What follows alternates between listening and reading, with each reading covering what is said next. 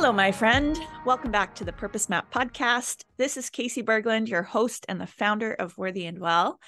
And today on the pod, we have a returning guest. Jeanie Jyanti is the founder of Alchemy School of Yoga, a dear, dear friend of mine. And she came to visit me from Ireland to Barcelona for 36 hours and we just had a magical magical time and that time kicked off with me making an epic charcuterie board and us sitting at the table and turning on the mic and seeing what wanted to come through in our opening connection really.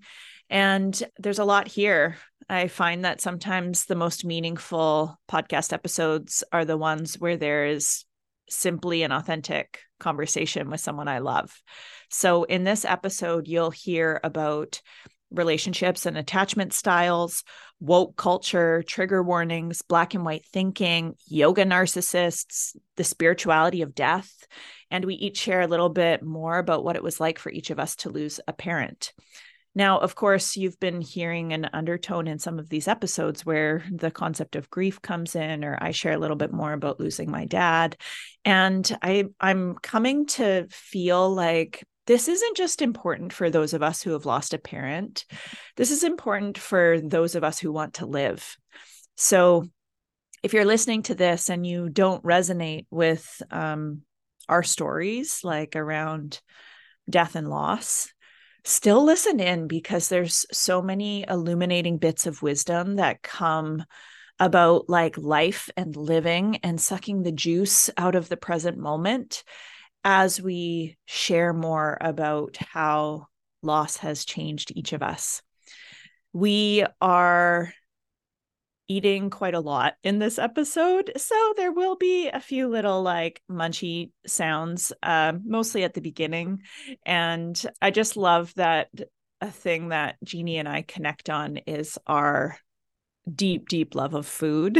Our 36 hours was rich with charcuterie, tapas, brunch, snacks, dessert, coffee, tea, all the goodness. So if you're a foodie like us, welcome to the club. Anyway, I'll let you tune into the episode and check in with you at the end. That's some melty cheese, all right. That is some melty Dig in. cheese. Thank Help you. I don't know where to start. Wow. It looks like you're about to pray. Oh no, sorry, I was just like, where am I going to start? it's Should we a- chant the mantra? yeah. I don't, do I remember it? Oh god, I've said it so many times now. Go on, see if you can do it. Okay. Sometimes I think it just comes back to you, I betcha. Okay, close your eyes. Hmm. it's completely gone. Don't worry. Like give you the first word? It's only because I've just. Wait, you know it. Yeah, because I'm, I'm Lead me. I don't remember. okay, I thought you wanted to like test yourself. Well, I did, but nothing came to me. I basically what came to me was the Akanda mantra, Oh yeah, yeah. but it's a different one. You haven't been back since 2019, have you?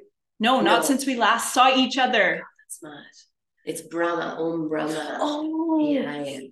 Oh, Brahma Param, Brahma Havir, Brahma Agno, Oh, Brahma Nahutam, Brahmevate Nagantavyam, Brahma Karma Samadhina. Om Shanti, Shanti, Shanti. It does something to the food, I think. yeah. Thank you for putting this together. hmm this bit. Some of this gooey bit. Could you imagine a full podcast of just like chewing? ASMR. what is that? AMDR? AM- ASMR. A- ASMR. I don't know what it stands for. Like audio symmetry, something. I think I was combining combining that with so it's ASMR Yeah, I think so. with EMDR. Oh yeah, yeah. Have you ever done that? Yes. It's supposed to be amazing, is it? hmm Really. Trauma release. Mhm. I think Yeah. it's pretty intense. Yeah. I haven't done a lot of it. And I have friends who have for specific traumas like yeah. Sexual trauma and otherwise. And I think it's been pretty intense Mm-hmm. for them. Because you revisit the memory, I think. Yeah. Mhm. In the in a somatic way, like in the Yeah. body. Mhm. Yeah. Steve, my ex does it a lot, as in as a therapist. Oh my god. I had a dream about you No and him. Go on. Holy shit. It's just coming back to me. I meant to tell you about this. Okay, the essence of it was in the dream, you and he didn't know each other. Mm. And okay, in the dream, you were both there, but kind of separate. And I was like, Jeanie, what about him? And then I got lucid and I was aware that I was dreaming in the dream. That's never and, happened to me. and I was like, whoa, they've already dated. They know each other. This is a this is an old thing. Mm. It was so strange. That's so interesting. Is that recently? Mhm, Since I've been here. Because two, three weekends ago, or two, three weekends ago, we ran a training together. Yeah, I knew Mm. that, I think. And like on the training, I was like, and I said to him, I was like, I love you so much. I'm so glad you're in my life. But like, and I don't know what form he'll be in my life going forward. But I'm so glad he's still in my life. Like we needed to not talk for like a year. I did anyway. Mhm. he probably did too. What happened for you in that time? Hmm, it's a good question. I did a lot of healing relationship stuff Mm-hmm. because I think no part was old patterns and negative thought patterns, but part was definitely real. Mm-hmm. But I didn't I started to not feel safe with them, not feel secure actually is the word. Mhm. And I definitely started to go into that pattern. I remember one day we had a talk about it and I felt like we were having the same conversation that we'd had four times already, kind of thing. And I said to him, This keeps happening. What can we do so that this doesn't happen anymore? And I'll never forget what he said. He said, I wish sometimes you give me the benefit of the doubt.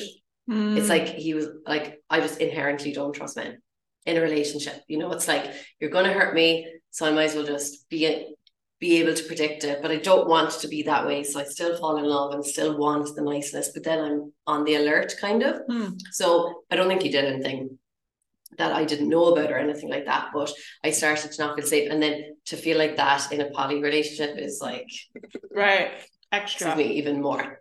So I think I definitely started to develop more secure attachments, both friendships, relationships. Claude has been huge helping with that. Because you know, you have to be with another person to be in a relationship, even if it's not romantic. Yeah. And I think I I also stepped back and kind of got over that my partner has to be everything Mm. to me thing. And I think he on paper was the the bit that I thought was missing for my dreams of the future. And I was kind of letting him fill that hole as opposed to, hang on, I can do this myself. Mm. And then have someone else that can be a part of it 100% beautiful. But I think when we broke up, I didn't just grieve him as a human, I grieved like, oh, we had this dream together and we had, you know, Mm. this idea. He had a similar idea to me and still does. And actually, he's seeing someone new now who's absolutely beautiful. And they're pregnant, which I'm so happy Whoa, for them. chills. Do you want to have a baby? I don't think so.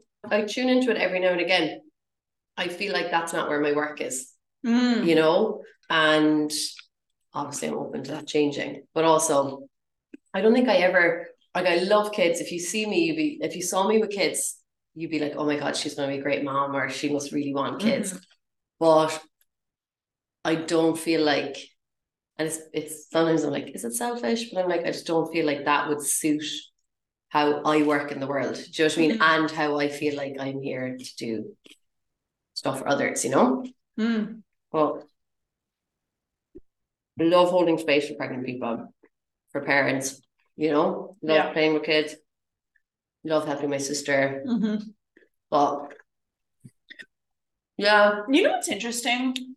You know how some people say that, you know, you can't fully guide someone unless you've had the experience yourself. mhm, And I feel like that's so not true. I feel like you not having kids gives you a unique perspective around guiding people with kids or pregnant people or through a Yeah. postpartum experience because of not having kids in the same way that you know I've been single a lot of my life. Mhm. And my coaching clients would come to me with a lot of like marriage relationship issues or be like, hey, can my partner come into a coaching session or whatever? And I'd coach them both. And it was almost like my singleness or my standards as a single person was like the perspective that they needed for their Mhm. relationship. And it wasn't like, oh, Casey, you just don't understand. You don't get it. And I'm like, whether I was in a relationship or not, here are the flags I see. Yeah, yeah. And here's where it seems like there's some settling happening. What do you really From want? an impartial perspective Yeah, as well, then exactly. as well, you know. I'm not projecting my own relationship shit onto that person. You're not projecting your own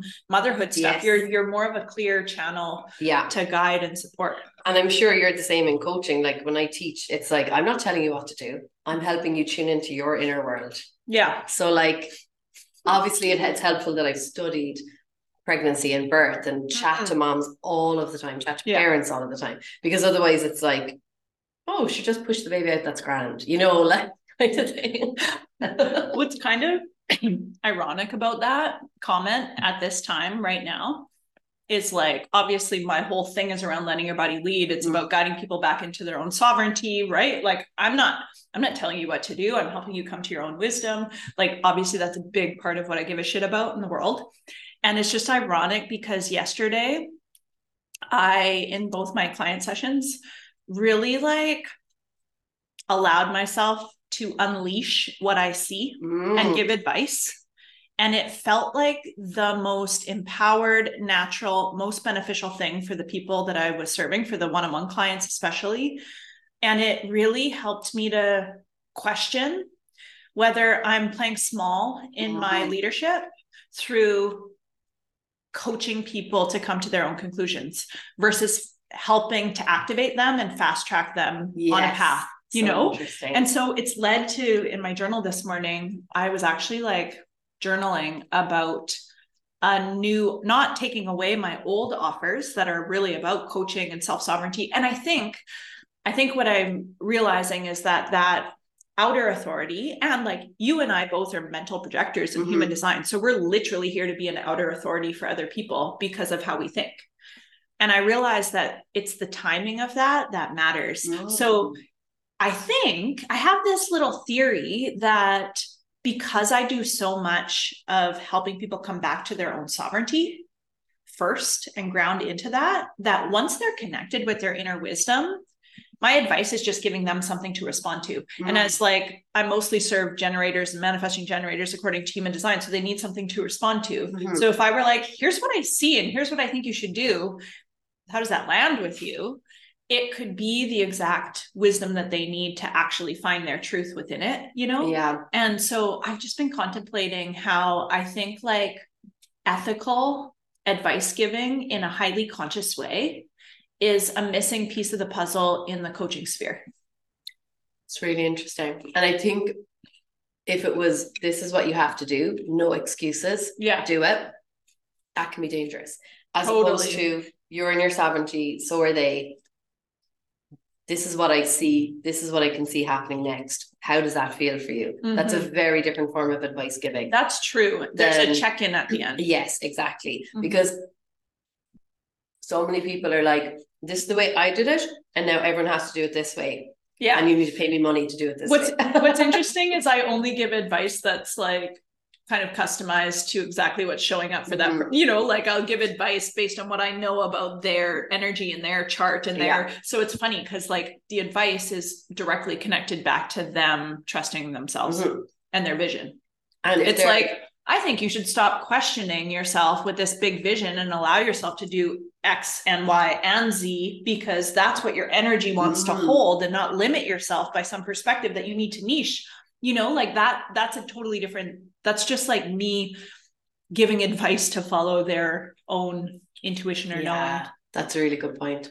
Because again, if they're in their sovereignty and you say something that doesn't land, they'll feel that in their body and they know how to respond to it. Oh, and and I think the best part about the best part about it for me is I am literally not attached Yeah. and I'm not triggered Mm. if someone else is triggered by what I say because that's information for them to get closer to the truth, you Yeah. know? I'm so tired of trigger warnings. Yeah. Mm.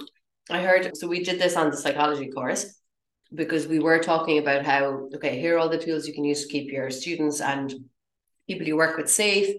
And we learned lots about trauma and all of these things, but also about how it can be toxic for a lot of people to wrap everyone up in cotton wool. Mhm. And Stephen was talking on it about um, a, tr- a study that they did where they wrote the same article and showed it to two different groups, and one had a trigger warning at the start and one didn't. And then they asked them to respond to how traumatic they felt the article was. And Whoa. of course, the people with the trigger warning rated it way more traumatic than the people without. wow. So that's science, bitch.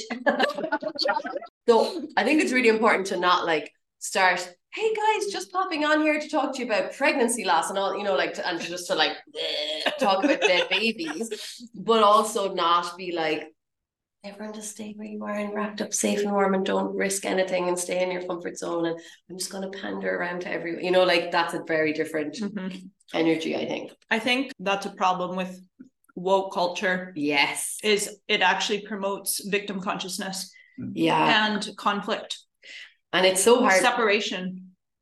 Separation. Fuck that shit. it's all about unity. But all of these things are so nuanced, aren't they? Because like, and obviously that's a huge term, woke culture.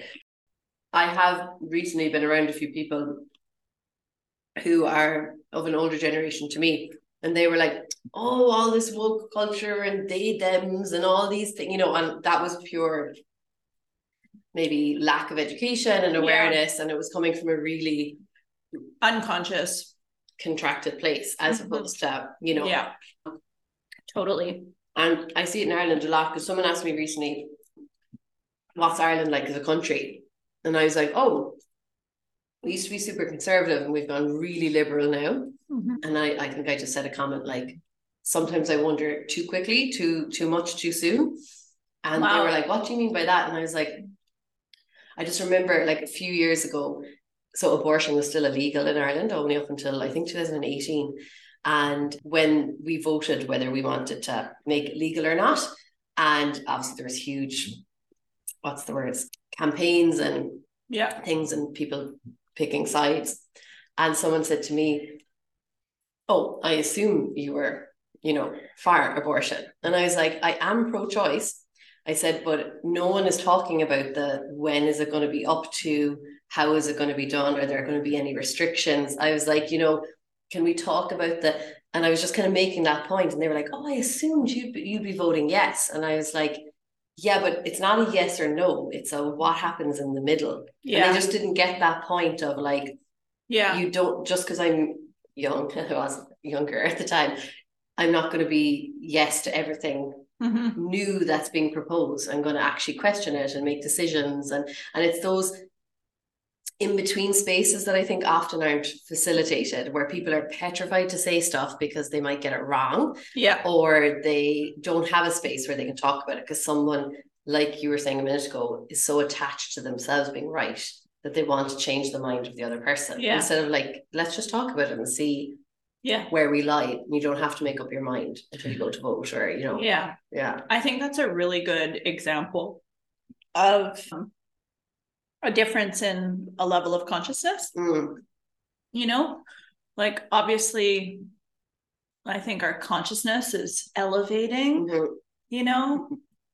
But i think like right and wrong black and white it's like at a lower level of consciousness that is the perspective that's the lens through which people see life you know? Yeah, and as you evolve and you like grow there is more nuance from those like higher states Mhm. of awareness because you start to see things not as good or bad or right or wrong but as all part of the same whole you know and there's like purpose to each of it It's like what you're saying with your giving advice. You're not just going to decide on a Monday, all of my clients I'm going to tell to go for it today. yeah And then tomorrow I'm going to tell them, pull back. You know, it's like you're Yeah. not just picking a place and staying there. And I Mhm. know people do that, and I've done that before out of pure convenience because you, you're overwhelmed by all of the thoughts and all of the choices. And maybe you've never actually learned what it's like to tune into nuance and to tune into how it's feeling in your body and to decide that, like, you might wake up on Tuesday and you feel like this, but that could change by Tuesday afternoon, yeah you know, and that you're allowed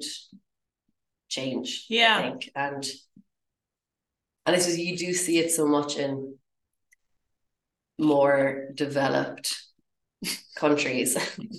you didn't pick up on my tone there, where it's like, are you Democrat or Republican? Are you, you know, educated or not? Are you wealthy or not? You know, that it's this huge binary of you fit into this category, you need to stay there now, and there's no room for change or movement, you know? Mhm. Mm.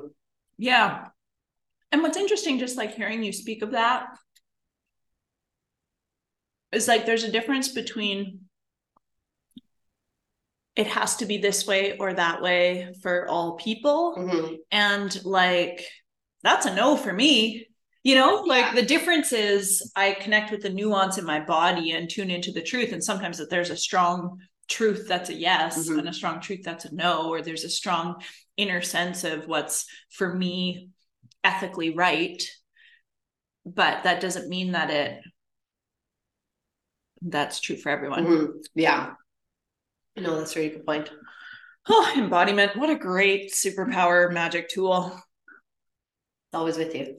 Yeah, it's so cheap and easy and accessible. I always come back to your TED talk. Like it's just so and I know that's kind of binary in a way. Yeah. Oh, it works. Yeah. It just works, I think. And it's like I really tune into it when I notice that the mind is jumping on board and it's like, oh, you should do that thing because it's a great opportunity and da, da, da, you know, like no. Mm. And actually I was thinking of it the other day because I was on this call with about something else, it was more about updating my website. And um the guy who's doing the work for me was like, you know, you have a tab about your podcast on your website. I think it should be on your home screen. And then he said, How's the podcast doing? And I said, Oh, like we haven't recorded in the last few months because my co host is studying at the moment, just doesn't have the time. And he was like, How many listens? And I was telling him, and he's like, Oh my God, that's amazing. He's like, How did you do that? And I was like, Honestly, with no effort in a sense that I'm sure if we put some effort into the promo of it, or, you know, Or maybe the fact that you haven't put effort into it is why it's successful Well- because of the energetic lack of attachment to I'm those sure metrics. for sure that's part of it. But he kind of asked me, oh, because he's running a workshop soon on like finding your voice in the wellness space. And I was like, the reason we did the podcast is because there was no yoga podcast that I enjoyed listening to. Mhm. So it's like, they were run by the yoga narcissist. yeah, maybe. or they all seem so namaste. I'll just put down my green smoothie and let's talk about consciousness. And that's fine, but like I'm able for talking about consciousness like this. And I was like, there's no yoga podcast that I want to listen to that kind of okay, I might learn something from them and I might find out about a new piece of research or something. Cool. But that's learning. There's no podcast that I yoga podcast that I listen to for enjoyment. Yeah. And I was like, I have so much fun and I get so much joy and expansion from chatting to my friends about yoga. So why don't we just record that? Yeah. You know, and that's I think why it's been so popular. Yeah, it's true. And like if I don't know if I were to name the oh namaste, Yeah. welcome. The the first one that you shared about like Yeah. let me sit down with my green smoothie and meditate. And my life is perfect and I never do anything wrong. And Yeah, exactly. I feel like your podcast is way more effervescent. mm, I like that word. Yeah. Bubbly. Bubbly. And like half the time And- we're not talking about yoga at all. yeah, but it's all yoga. Yeah. Yoga is life. Yeah. And like we were saying earlier, if your if your yoga practice or your spiritual practice or your wellness practice isn't making you a nicer, happier, more enjoyable person, and I don't mean to be around, I mean as you as a whole, then why are you doing it? Are you just taking the box? You know, it should be impacting your life in a beautiful way. it should be making you more authentic and finding your voice and able to tune into the body's wisdom and you know yeah. And I think one of the best feedback we ever got was I love laughing and learning at the same time. Oh, And, like, that's so good. Yeah. And loads of people who don't like yoga listen to it or who don't do yoga, you know? hmm And there's loads of people in that category who say they don't like yoga because they don't align with that. My life is so perfect and serene, and here I am floating in hanging off a tree, you know. I- I'm on a swing. I'm Yeah. about to land. Like that's very dangerous to swing off a cliff, my dear. Look how expansive and joyous I am. And it's like, no, I want to see you feeling expansive and joyous when there's a war going on and you know you're Mhm. trying to get through your day-to-day grind and you know or whatever's going on for you. Mhm. Obviously, marketing doesn't look so good on the website, but Yeah, but find something in between. Yeah, Mhm. yeah, sure. Mm. Food, nourishment. So good. What do people who don't enjoy food do all it? Seriously, I actually don't understand. Like, I often think about it. Like, what do they think about? What's in their mind? Like when they're not eating. No, like Or- you know, the people are like, "Oh, I forget to eat," or "I'm not bothered about food." Okay, I've become that person a little bit, Interesting. which I never ever imagined that I Mhm. would. You know, when I was a dietitian working in like private kind of a private clinic, these executives would come in and yeah, constantly be like, "Oh, yeah, I didn't eat lunch or I forgot to eat or I went to bed without eating dinner. Oops." And I'm like, "What the fuck?" like like I'm just like waiting for lunch. yeah. And I I realized for me that part of my relationship with food was because like part of my constantly thinking about food then Mhm. was because I wasn't in alignment with my purpose. Interesting. And so food was like my only source of pleasure versus doing meaningful work. that's so good. And Yeah. now I feel like I'm so lit up by everything that I'm doing that I will sometimes be like, oh shit, I haven't eaten. But then I'll be like, what do I want to eat? And Uh-huh. it'll like kind of excite me that I'm hungry and that I'm ready for it. And and I also feel, I guess, as someone who like came from having an eating disorder, being like constantly thinking about food, hyper focused on food, it's a nice reminder of like, wow, I really don't have food issues. Like it's That's so great. easy you know Yeah. like for me forgetting to eat is a very or it could be a very normal occurrence every so often Mhm. as a human to just like like you're a human or like overeating what a Mhm. normal occurrence like i hope that we overeat a little bit tonight you know like why not Yeah. No, I've definitely used food in the past as like to fill a hole, like you said, I'm not fulfilled or I'm not nourished in other areas of my life. So this is my only pleasure, my joy. Hmm. And I've definitely used food as a control of like punishment, reward, Mhm. all that stuff. But I definitely feel a bit more balanced with it now Mhm. in the sense of like, I'm so enjoying this. I love how much you love food as well. Mhm. But equally, you know, if I'm in the middle of something or doing something, I often, like you said, feel nourished in so many ways. I notice this in the ashram actually, and I think this is a lot to do with the prana, like of the energy that you're getting from right the yoga practice, from the um, fire puja, just from being in the space. And then it's like, oh my God, like you don't just get energy from food, yeah you know? And obviously, I'm not at all saying you replace food with chanting, you know. but but you do kind of yeah but you do Yeah. yeah. i love that i don't know I just like to be nerdy about yoga for a minute the kind of deeper practices and philosophies around yoga like Mhm. i remember the first time that we were in the ashram together learning about different ways to increase your personal prana or life force right like the sun gives you prana food that's nourishing and alive gives prana being in the presence of like enlightened masters Yeah. Your Just- environment.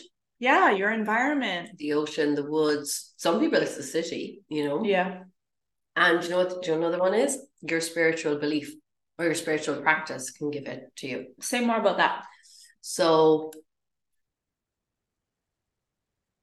my mom had amazing faith, but it represented itself in the Catholic Church just because that's what we had in Ireland. But I knew she really disagreed with a lot of their practices, but I knew she still got solace from praying and going to mass and doing all these things. and at the time, I was definitely in my if it's not science, I don't believe it kind of era. yeah And I was like, oh my God, she's so stupid, you know, for believing in all of these things. They're not real.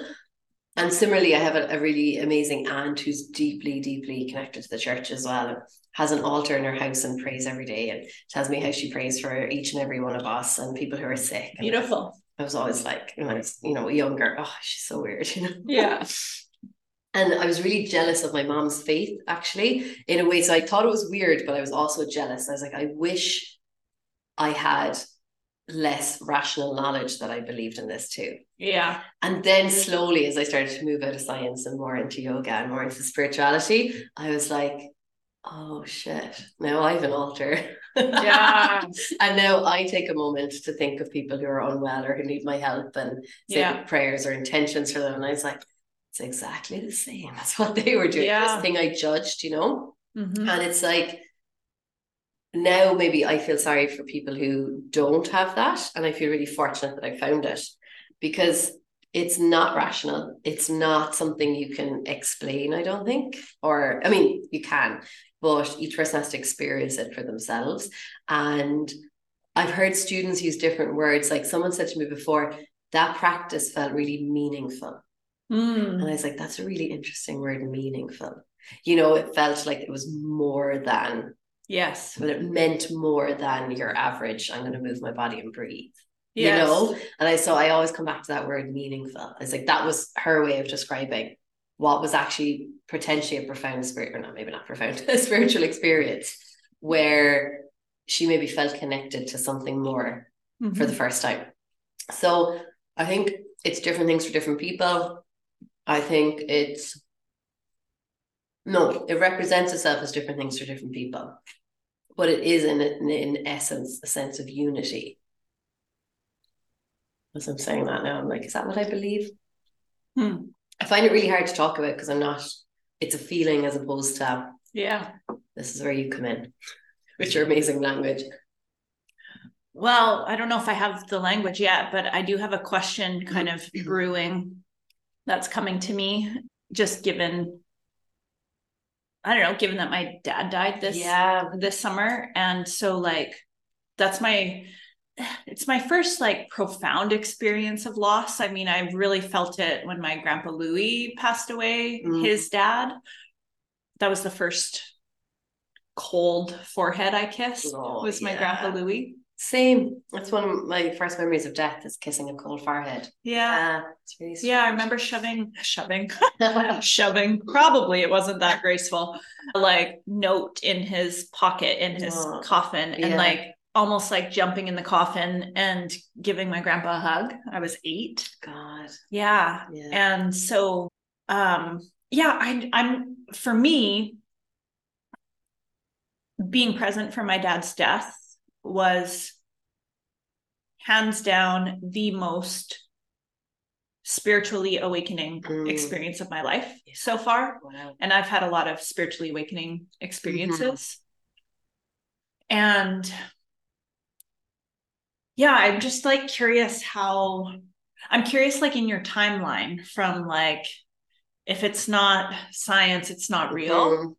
to like having a spiritual practice in your own altar. Yeah. Where in that process did you experience loss?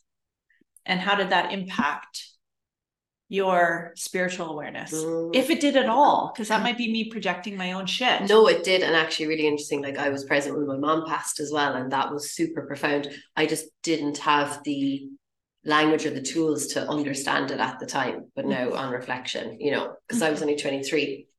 But I lost my first grandparent when I was seven or eight as well, I think. Mhm. and then lost two more grandparents and then lost my mom by 23 so i had lost four very influential caregivers by the time i was 23 Wow. i just turned 23 when my mom passed away and i was an immature 23 looking back emotionally you know and i was definitely overwhelmed a lot because i think i was very aware and just was fighting it and I don't think because I wasn't that present when it happened in the sense that I was there, but I, I don't think I was able to be super present in my body when my mom passed away. But I definitely remember the exact moment where she was no longer my mom, where like I didn't see her soul leaving her body, but like she went from being my mom to not my mom, just a body, you know? Wow. So again, I don't think I had the words or the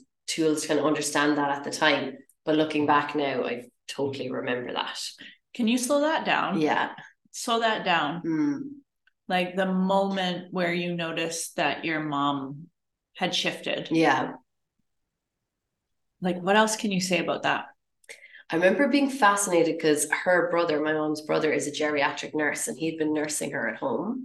And I remember him coming into the kitchen, and myself, my sister, and brother were there. And he said, Get into the room now. Mm-hmm. And we were like, Yeah, we'll be there in a minute. And he said, No, now.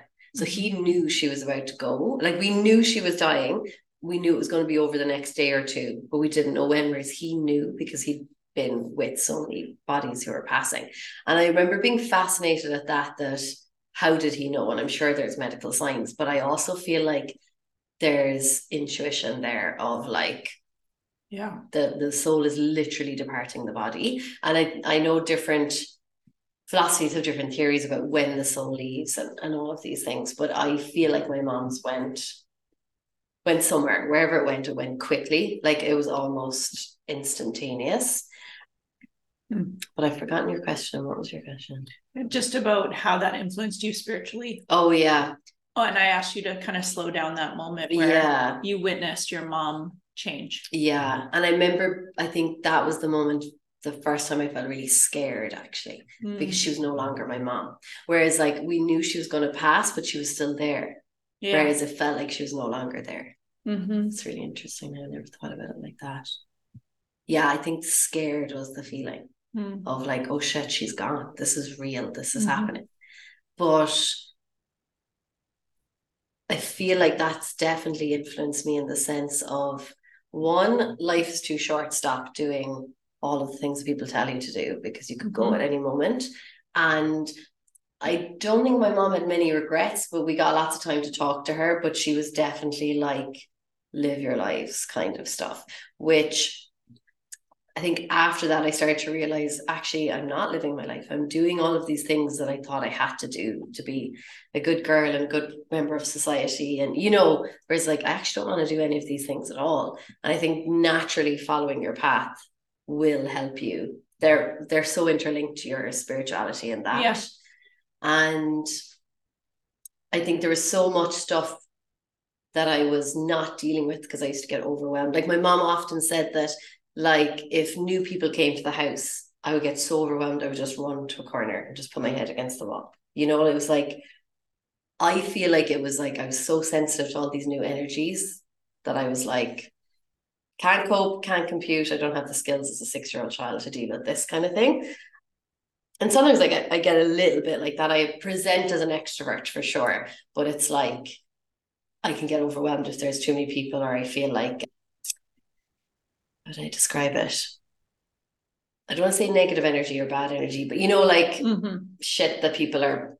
When you're picking up on some yeah. incongruent Yes, not expansive. Yeah, yeah. constrictive. Mm-hmm. But so I think around that time as well, I was like, okay, life actually isn't very cool right now. And mm-hmm. I have a mm-hmm. load of stuff that I, I don't, again, I didn't have the understanding. Mm-hmm. And actually, this is really interesting because this has come up in the last week. I remember my mom's friend ringing me a few weeks after she died, and she was like, Would you think of going to see a therapist? And I was like, What for? Yeah. Can you imagine? Like, that's how I, in my head, a therapist was for someone who was like a drug addict or someone with like unmedicated schizophrenia or you know that like and she was mm-hmm. like and I'll never forget a word she said your mom just died and I was like oh shit yeah maybe I should talk to someone about that mm-hmm. um and I think and this came up recently because I was running a rest workshop and someone asked does there have to be something wrong with you to come to this and that made me mm. so sad. I was like, because I think I definitely tuned into that part to me as well. It was like, oh, well, I'm fine. I'm a functioning member of society. I'm not, you know, drinking alcohol every day. And, you know, but like there's so many other unhealthy things that I was doing.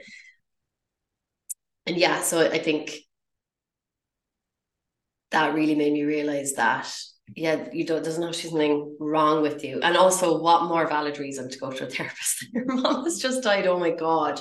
I think from years of therapy and years of always being drawn to moving my body naturally, mm. the spirituality element came. And I think it's kind of exhausting knowing everything scientifically. Not that I know everything scientifically. Yeah. But like you, I definitely got to this point. I remember it specifically in about halfway through third year in university of studying chemistry, where I was like, I don't want to learn anymore. I was like, I get it. Like I get it. This is not like I know chemistry now. No, I don't. But like this is how atoms move. This is how fascinating it is. And actually, the more you study that, you're like, this is way too intelligent and divine to Yeah. be ma- like to be to not be magic or a miracle or whatever words you want to use, you know? Mhm. So interestingly, I think discovering science led me to spirituality. And now when someone's like, prove it, I'm like, like, Yeah. I really, it's so true for me. I'm going to offer it to you if it feels true for you. Great. If not, I'll signpost you somewhere else. You know, Yeah. it's like, do we have to prove everything? Mhm. It's exhausting. Yeah. Yeah, Wow. that's a bit of a. Yeah.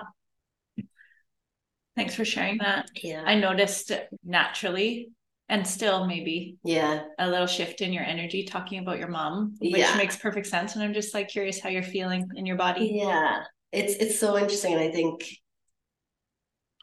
I'm conscious of not upsetting you as well, And because I'm sure it's so fresh for you with your dad, and it's like.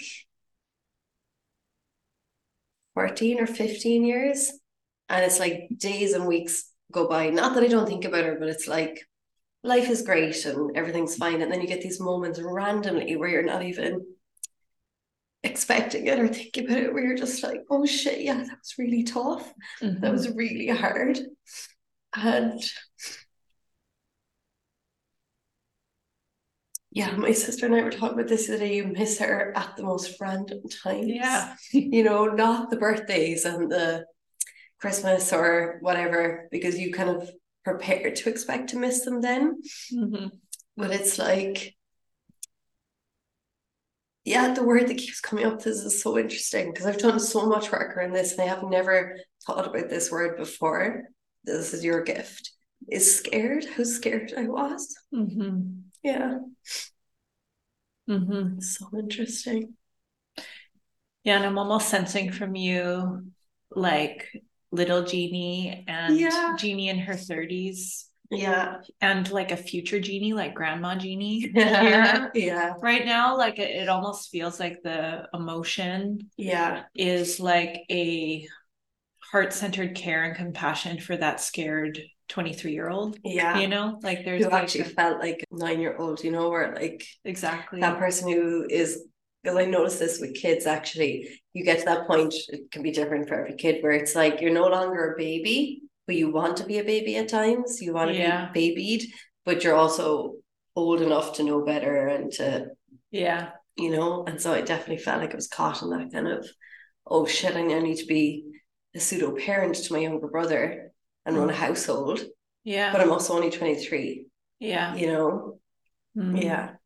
And with so much support, we're so lucky, Mhm. but still, Yeah. yeah. Mm.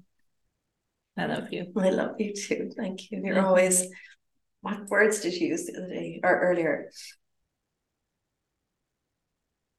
I don't know. The word I want to use is penetrating, but not in a negative way. It's Mm. like, let's get rid of all this shit. Boom. What's going on in there? You know? Mhm. Yeah. Yeah. Yeah. Yeah. And I appreciate you thinking of me Yeah. and the possibility of your experience. It's weird. I'm finding I have a weird relationship with the word grief. Mm. It's like it's like grief is kind of like a catch-all phrase for what Mhm. I should be calling this thing that I'm experiencing after my dad Yeah. has died. And yet it feels like a bit of a cop out word for me. You know, it's yeah. like, is it grief or is it yearning or longing or Mhm. sadness or anger? Or like it feels like grief sort of catches all these nuanced words. Anyway, that's my Yeah. obsession with language and like the, No, I think the frequency of it. Legit. And like language is what we use to validate each other's experiences you know it's Yeah. just like whether it should be that way or not like of, of course there's a hug and a deep breath that has Mhm. meaning too but anyway the point of it is for for the sake of I'm going to use the word grief. Yeah. like, thanks for being mindful of how you sharing your experience might trigger my grief. yeah. And that that's been an experience that I've had in relationship with other people. Mhm. I've been talking to lots of people who've lost parents and there's a consciousness and people who haven't Mhm. who are sharing about something that's hard for them and they're sort of like oh but sorry like i know you just lost your dad Yeah. and it's it's really interesting because i i'm not feeling that i haven't this whole Mhm. time whereas you know like i know my mom is really sensitive Okay. to what what others are saying about their lives or about and and kind of judging it as Mhm. oh that's so little compared to losing your husband you know like Yeah. almost like a comparison thing and and that makes perfect sense like i think that's a really normal response but Mhm. it's odd almost for me how easy is the word that's coming to me Yeah. and connecting and how grateful I am Mm. for like somehow still be able, being able to like hold kind of a pure space Yeah. you Yeah. know and to like really like in this context to really like see you in that Mm-hmm. and to really like feel like i'm in you right now i'm not in my own experience Mhm. of my dad Yeah. and i'm just like feeling compassion for a scared 23 year old Yeah. who then had to take care of siblings and who you know like whereas for me when i just mentioned that like this was like one of the most profound spiritual experiences of Mhm. my life and i mean that in a i'm going to say an expansive way Yeah. expansive in all directions right like that doesn't necessarily mean without tears or sadness it's exp- it's like this whole big unconditionally loving everything is in divine perfection Uh-huh. for me that's what that was and i guess it just like also makes perfect sense that for you at 23 in a completely different circumstance with a completely different relationship with your mother Mhm. That like the word that keeps coming up is scared Yeah. It's so interesting. and it's your mother It's my mom. That's I different- from her body. that's different like- than it's different Yeah, definitely. And she was the primary caregiver and my secure caregiver, you know, for my life. And it's really interesting. And I absolutely am not comparing my dog to my mom. but like I lost kind of but kind of but I lost my dog to nearly two years ago. And I dealt with that so differently. It was Mhm. like, of course, I was still sad, but I also found that really super expansive because it was like I'm no longer not not that I'm no longer scared of death.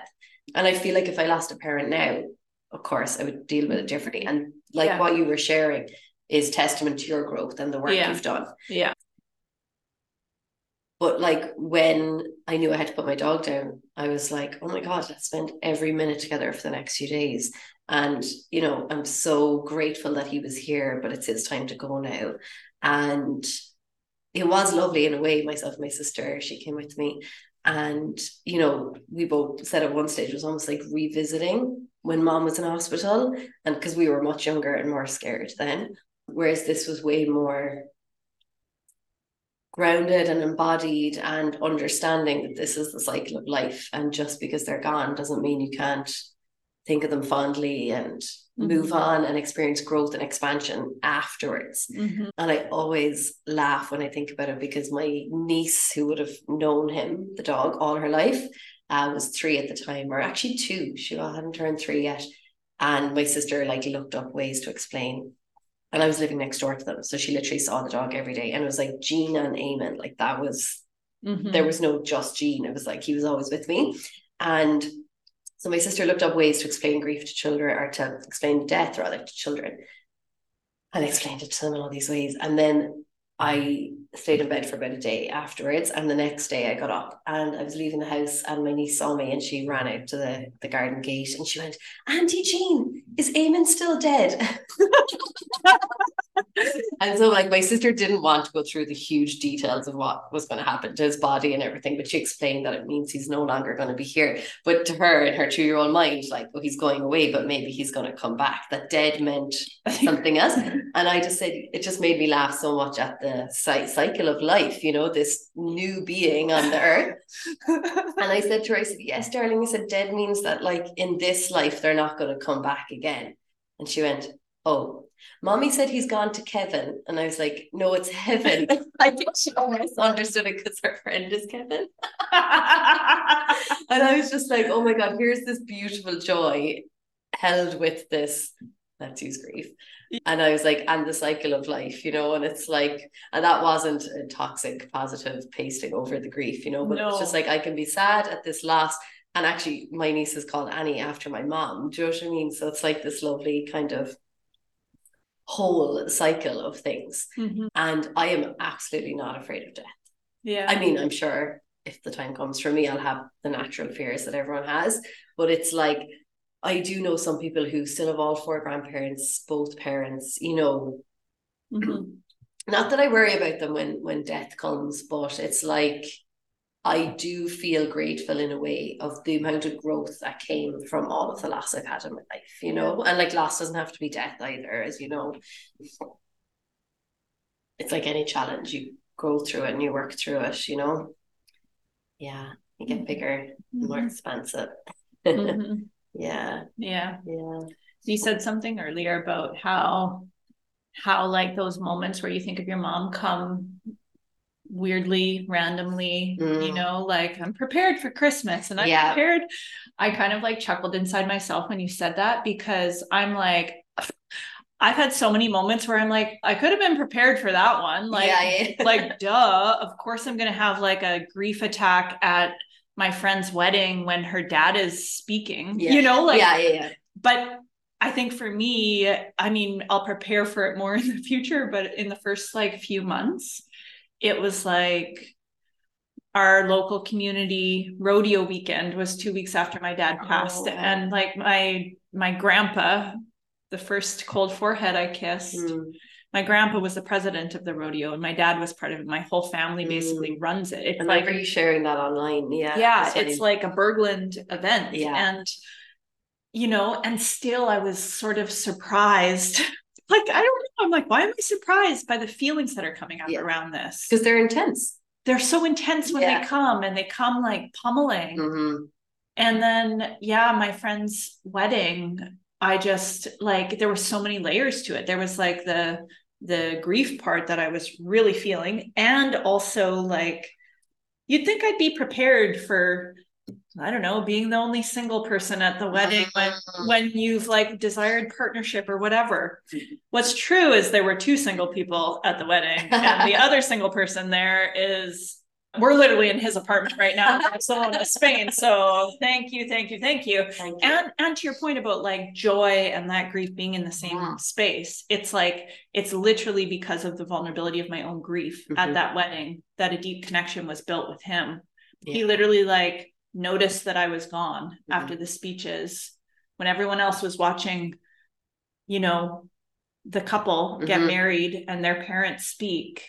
He was attuned to how my energy shifted mm-hmm. and the mm. emotions that were showing up in my face and that I had left. Yeah. And he came and found me and like we had like a moment where he just like held me in my mm-hmm. tears, you know? And and I think it's super ironic. Like it's super ironic. My last name is Berglund. It's Swedish. My dad wanted to travel to one place, and that was Sweden, to like be in the land of his ancestors. And he was terrified of flying. Mm. He was scared of flying. I didn't know that. So he, he never left. He never traveled. Wow. He drove. My mom and dad drove like and took a camper. Like they drive through North America, yeah. but I don't know if he's ever crossed the pond wow. you know yeah and so here in my moment of grief i connect with a man who is 100% swedish has a dad in sweden mm-hmm. is a pilot who flies around the world it there's like too many crazy ironic mm-hmm. things my my brother's having an experience of that right now that's like it's like his dream is coming true but in a way that's kind of like a a funny joke from above. Okay. You know? Yeah, yeah, yeah. Like you can't make that shit up yeah. Mhm. in a way. yeah. And I don't know, it's just fascinating to me. It so Yeah. so yeah, it's like I've been surprised by moments of grief in settings where afterward I'm like, oh, I should have predicted that. Mhm. Like a couple months ago, Eric and I went out to this little like tiny home in the country and we like drove out on a gravel road and there was like a fence and it was it was before I moved to the farm to live with my mom for Mhm. a bit. And it's like, oh, I should have predicted that driving down a gravel road and being in like cowboy country Mhm. and seeing trees all- like I should have predicted that that would be a trigger for me feeling the loss of my dad. Mm, and it just came out of nowhere you know? And then there's the the spaces and places in between like getting a text from my brother randomly when we're walking down the street that he had a dream about dad that Yeah. was like whoa i did too. And then there's a wave like or hearing a song that that was played while he was put in the ground mm, yeah. will like take me to a place. And and i just like i'm not resonating with the when people say to me like oh i'm so sorry it's so hard. Mhm, i just don't feel that. Mhm. it doesn't feel hard and it doesn't feel like something for me to be sorry for. And it's a weird thing to declare out loud. Mhm, what I feel more than anything is like a deep reverence and awe and gratitude for the broken openness of my heart. mm. I have zero armor. And for life. And for life, Yeah. for life, Yeah. for life. It's like it's like I am living and loving so fucking fully Mhm, in a way I never have before. And all of my dreams are coming true. And it's just like, it just is. It, like, it's weird to say that, like, all your dreams come true in the wake of a parent's death. And that's true for me, Mhm. you know, and my siblings are having different experiences, and that's perfect for them, mhm. you know? Yeah. So it's coming through for me there is do we need to be prepared? Like, you know, we were, or sorry, we, we both shared, oh, you can predict Christmas is going to be Yeah. hard. It's like, let's, I don't need to be yeah, prepared. let's not, because instead, I know how to meet myself and my body in those moments Yeah. and have the most soft, gracious care and compassion. Yeah. And not only that, I also now have a man in my life who perfectly holds space for it in a way I've never Mhm. experienced before. So you're not having to do it for yourself. I'm not alone in Yeah. it. Beautiful. Like my my most in- those intense moments happen when I'm with Eric. Mhm, And for whatever reason, I have some of them on my own, but usually I'm in conversation or Mhm. connection with him and it hits me. And it's like he doesn't do anything or say anything other outside of like hold this loving space. mhm. And if we're together, he'll just like tuck my hair behind my ear, Cute. Yeah. you know, and give me space. Mhm. And I might talk it through or feel it through, but it's like, what the fuck? fuck? And like to have gratitude for that. Oh, You've come to this point where instead of trying to predict these tough emotions or these intense emotions coming at certain times, instead you can be like walking through life, knowing you've tools in the moment. and support in the moment to actually deal with it. And I I I know what you mean about the sorry for your loss.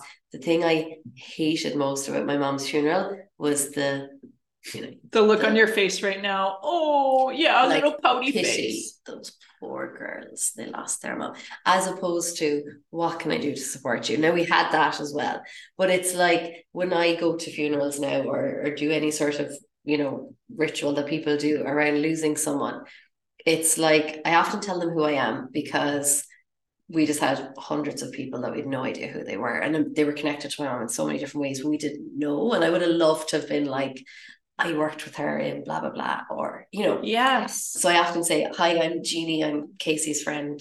You know, Yeah, from Yeah. Ireland. yeah. How are you doing? And I sometimes I will say sorry for your loss, and the way Irish people grieve is quite interesting now. It's definitely changing, but there's an amazing person. I can't remember her first name. I think it's Elisabeth Kubler Ross. Have you ever heard of her? She has a book called On Death and Dying. Yes. It's I- half read on the side of my bed. I'm gonna tune into the other half soon. But she was, I think, a Swedish, or else from Switzerland, or maybe neither. she was from somewhere in Europe. we'll fact check. She that. was a psychiatrist, I think, had a holiday home in Ireland and realized how this was years ago. Well, Irish people dealt with grief. So back in the day, we would wake everybody in the house. So it would be three or four days. All the windows were open to let the soul leave the body. wow. Everyone would come, like drink, have drinks around the body, tell stories. We would have so the Irish word for crying is caoineadh, and keening is like this, you know, kind of it's done in loads of indigenous cultures where you hire people to actually wail and cry to like grieve or help the body move on. Wow. Um, So that word caoineadh comes from that, like from the keening. It's definitely changing. And like I know so many people who have no actual they only have their own lived experience of loss as opposed to openly seeing people Mhm. grieving, crying, dealing with loss. You know, and think about it like when do we see a really healthy representation of loss in our day to day or in our lives? Mhm. It's rare, isn't it? Mhm. Yeah, we just don't talk about it. and we don't talk about it. Mhm. Yeah. So this whole it must be so hard. I'm so sorry. It's like it's hard because we're like, oh, your dad died. Three days later, you're back to work. Yeah. And please continue as if nothing has happened. Mhm. And we're maybe going to give you some support and ease off your workload. But other than that, Mhm. don't make a fuss. You know. So of course that's hard. Yeah. As opposed to you work for yourself, you've got tools and support. I'm not saying it wasn't hard for you, but you Yeah. know, and you've got space and time to actually be with every part of it Mhm. like again not comparing him to a human but he was he was a huge support structure in my life my dog Oh yeah. You guys were connected. Twins. Yeah. when he died i literally didn't get out of bed for two two or three days and then day four i was kind of like i didn't feel like i was over it but i was like this feels really good just listened to my body did what i needed didn't try and be bright-eyed and bushy-tailed for anyone and i was like feeling like i can do more things now you know I can Mhm. actually give away his stuff to dog charity and I can, you know, and everyone was like, God, you're so good, you know, you're so good. And I like done this before. Yeah. And actually that was a huge part when he was passing away. He's like, I know I'm gonna hit I'll be fine. I know I'm gonna get through this. I've done it loads of times before in potentially not to compare things, but more difficult situations. I've got Yeah. this, you Mhm. know. Mhm. That's what life Mhm. experience gives you you Mhm. know and actually there's one more thing you're when you were sharing about this expansion again christianity is huge in ireland and it wouldn't be my spirituality of choice but i love some elements of it and so we would have learned a lot about jesus when we were growing up and we often joke myself and my sister and brother that mom died so we could live which was very much the story of jesus he sacrificed himself so that we could all live and i was just like and I said this to a friend, Ananda, recently, and he was like, That's not a joke, that's truth. That feels true to And. I was like, that feels true to me. You know, it's like, thank you. You know, I feel I literally oh, What was that eclipse? There was like a full moon eclipse and fucking shit show. Is a what bunch of them. yeah, I did this like ceremony with like 20,000 people online. That was pretty epic. Uh, it was led by Sarah Jenks, who's a ordained priestess and has quite a big following online. No, and she did some beautiful marketing for it. And I was Mhm. like, I want to do that. Nice. And it was so beautiful. Actually, I was I was like, how is she going to manage the energy of 20,000 people around the world? And I don't know. I I don't really have a comment on on Mhm. that. I just had this like really basically the the ceremony was about death and rebirth, Mm. personal death and rebirth. And there was a question at the end that she proposed that was basically like what needs to die in order for you to live into these new Mhm. dreams and i just like sat in meditation. She invited everyone to journal. I knew I didn't want to journal. I just sat there. Mm. And the only thing that kept coming to me was like, it already happened. Mm. Like my dad, like I'm Yeah. living, I am living into it all Mhm. in the wake of my dad's death. And I had, again, I was pummeled by emotion. Mhm. Again, call it grief and an umbrella. Actually, what it was was this like absolute reverence and awe and gratitude for that sacrifice. Mhm. You know, it was like mixed with like, actually, I don't know. I think people struggle with like feeling guilty for feeling good or feeling guilty Mhm. for saying a certain thing. And it's only coming from a should in Yes, me. It's not yeah. my voice. Mhm. That's like, I feel guilty for saying that my life has expanded in the wake of my dad's death. I Mhm. don't feel guilty. I, I, that is not the feeling I feel Yeah, you shouldn't. I feel- Yeah. awe and wonder and reverence and gratitude for the cycles of life. And I feel acceptance around death. And I feel and I trust in my dad's soul's Mm. path beyond his physical life. Mhm. I, yeah, I like every, I, I, most people I've talked to who've lost someone has like something that Mhm. makes them think of their parent or some way in which their parent comes to them you know Mhm. like butterflies or dragonflies or something and Mhm. And for me it's like random flashing lights wherever i go when i'm in an intimate moment with myself or with one or two other people and part of that's connected to like watching my dad leave as flashes of light in the room and watching it Mm. leave outside the room Wow. until the whole sky lit up God, yeah. and then two weeks later at rodeo weekend, I saw that flash of light like 15 feet behind someone's head. It was in reverse. The sky was lighting up, no lightning bolts, but the sky was lighting up. And I'm like, oh, a lightning storm.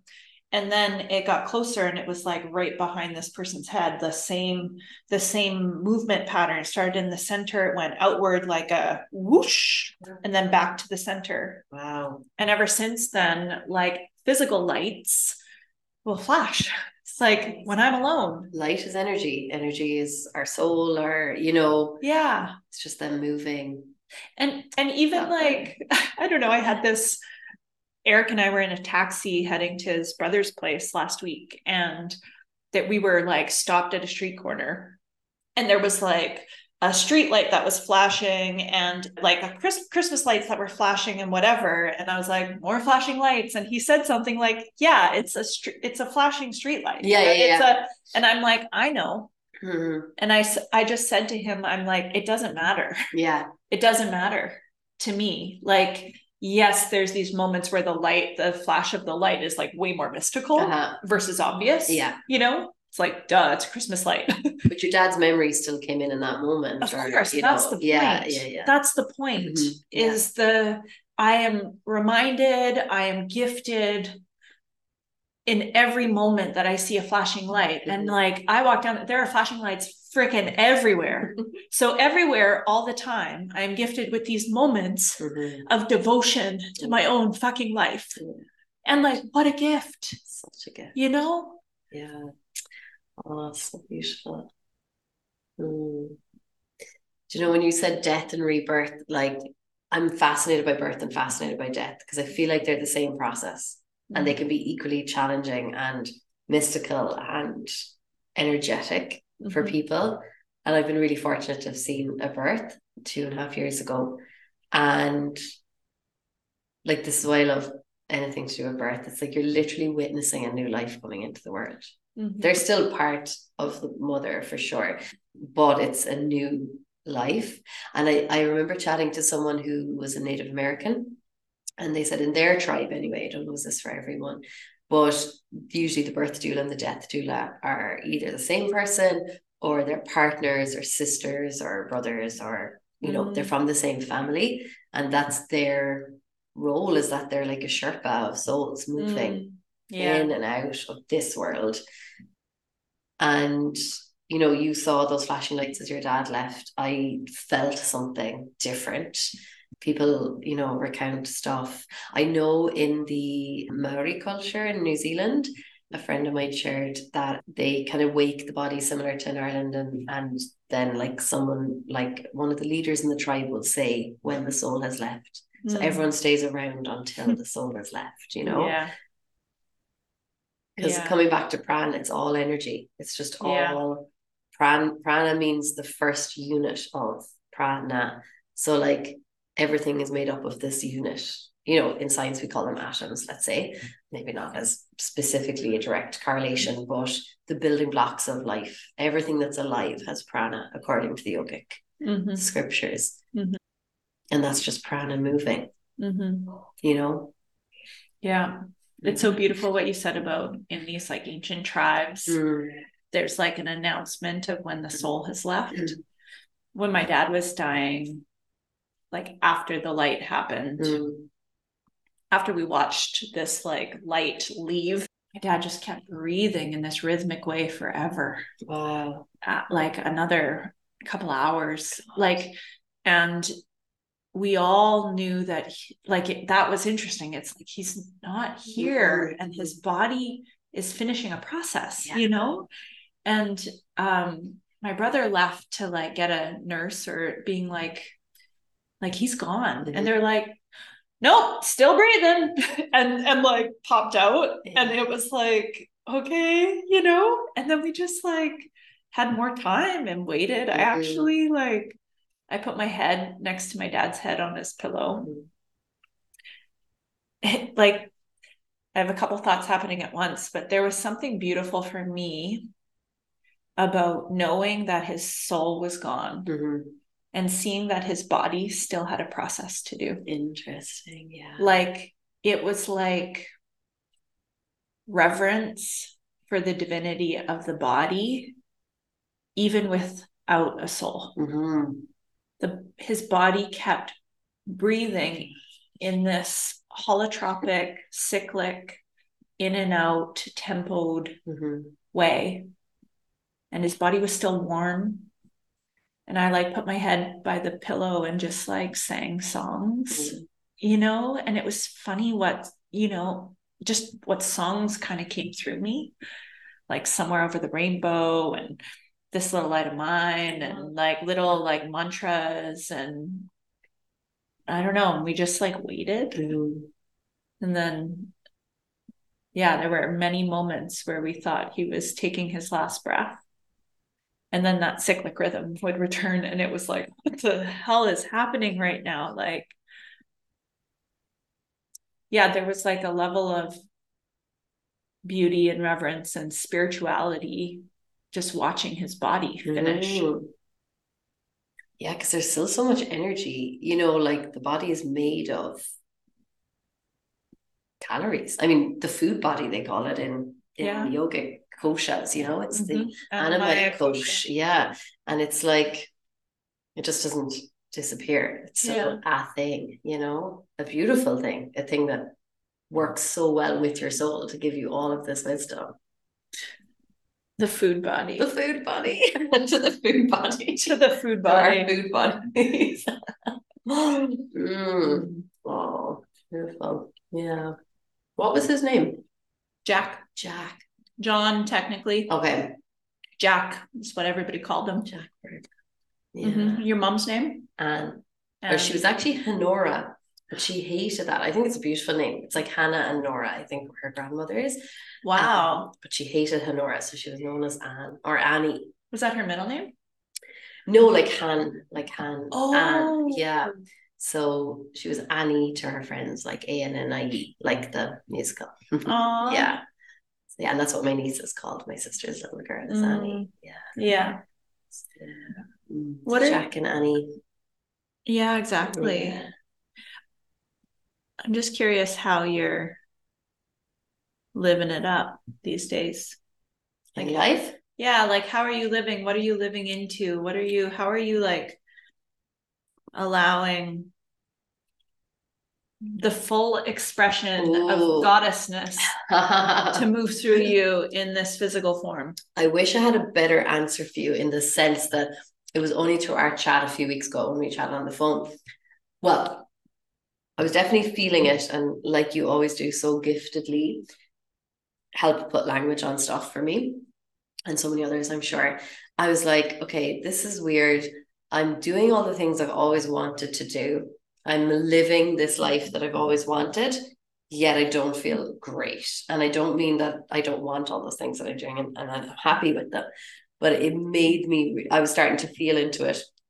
I've had one of the busiest years and I don't, well, yeah, physically busy in that I've had lots on, but I don't think I realized until I stopped, which was a few weeks ago, how much creative juices I've put out into the world over the last few months that actually now that I've stopped, I'm like, whoa, that was too much. And I'm definitely feeling like I need to refill the cup. And it's so funny because this is what I teach. yeah. And I thought this happened a few years ago and I learned my lesson. And it happened a few years before that and I learned my lesson. And I'm like, ah, fuck, I'm back here again. And I had a chat with someone, we were talking about this recently, who experienced something similar. Like all of these things happened and they had like all of these things they've always wanted. And so they felt like being busy doing the things they've always wanted means that this must be a good thing. Mm. You know?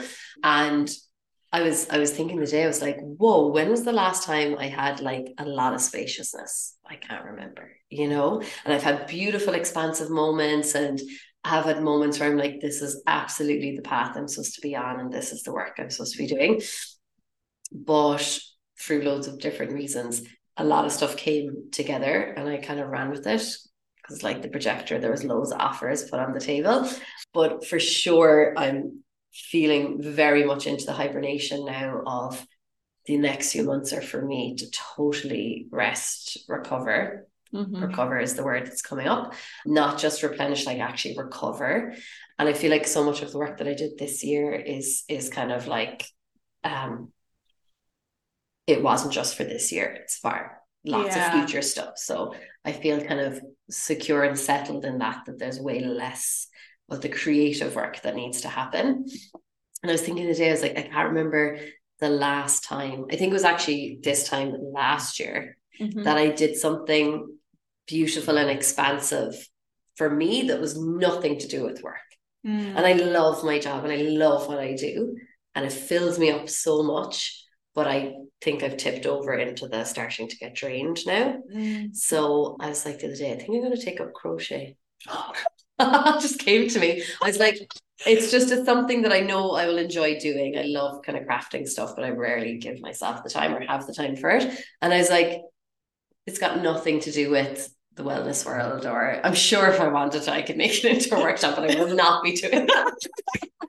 and I was like, it's and there's a beautiful pub near my house that's like a yoga pub, is what I call it, which those two words don't really go together. But it's a beautiful woman who's a big yogi and really into spirituality. And she loves the pub culture in Ireland for the connection, people chatting. And so herself and her husband set up this beautiful space that like has lots of non-alcoholic drinks as well. And what I love about it is that whenever I go in there, there's always at least three generations. And so, Mm. and everyone shares tables and it's really cozy. And the first Wednesday of every month, they have crochet night Wow. where you can just go and learn to do it, or you can just sit there and chat to people. That's so I'm like- amazing. That's my plan for the winter to crochet, even if it's just a circle. It's happening.